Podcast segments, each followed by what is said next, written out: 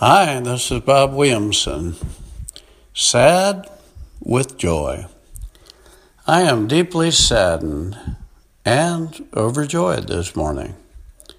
I'm saddened because my good friend Sheila Ray Charles, daughter of legendary musician Ray Charles, just passed away. And I'm going to really miss her.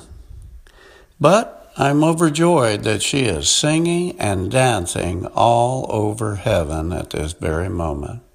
Her pain is gone, as is all sadness, sickness, tears, fears, and grief. She is in heaven with Jesus, and I praise the Lord Almighty. I'm always looked at the passing of a Christian friend as being akin to someone who is embarking on a journey that will take many years to complete before I'm able to reunite with them again. In that light, I bid her bon voyage rather than goodbye. I eagerly await seeing her again in heaven after I fought the good fight. My race has been run, and I'm called home. As for now, all I have are sweet memories of her speaking with me together at prison ministries and at Honey Lake Church, and her getting so excited that she ran completely around the church praising God. Though no one in the audience could tell it, she was suffering from her breast cancer at the time, and I was amazed that she could even do such a thing. She and her husband Tony spent the night at our house at Honey Lake and made the long trip to and from Honey Lake to Sarasota, riding with them riding with us. I knew that she was in much pain, but one couldn't tell it from her demeanor.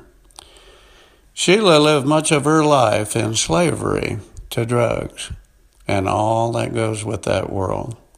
She found God in the latter years and served Him extremely well.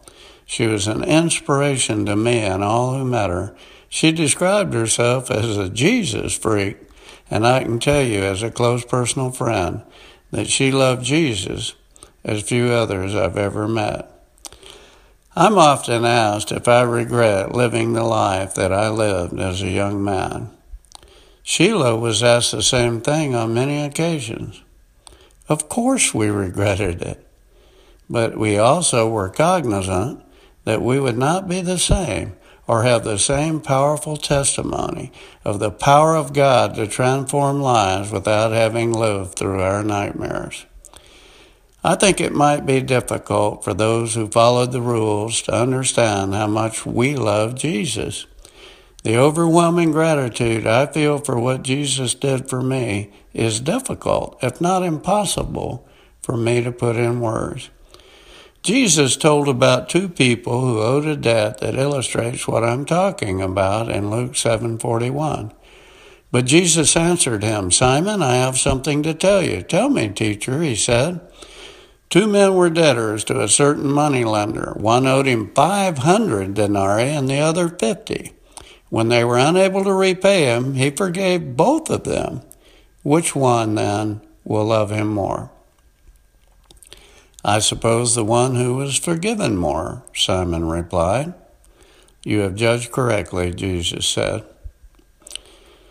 I owe more than anyone I've ever met, and Sheila felt the same. I love Jesus more than life and will continue to do so for eternity. I know that I deserve to be punished in hell forever for the sins I've committed. But instead, he had compassion and mercy on me while I was still a dark sinner, and in fact gave his life for me. Though many of you may not realize that you have sinned dark eye, sins in the eyes of the Lord and owe a tremendous debt in the same manner as Sheila and I. Nonetheless, you have much for which to be thankful. Take this opportunity to praise His name and please pray for Sheila's family, who will miss her dearly. I would say rest in peace, my beautiful friend, but knowing Sheila, She's celebrating all over heaven with that big, beautiful smile. Instead, I will just say, keep the party going till I get there, honey. 2 Corinthians 4:17 For our light and momentary troubles are achieving for us an eternal glory that far outweighs them all. So we fix our eyes not on what is seen, but on what is unseen, since what is seen is temporary, but what is unseen is eternal. This is Bob Williamson. Thanks for listening.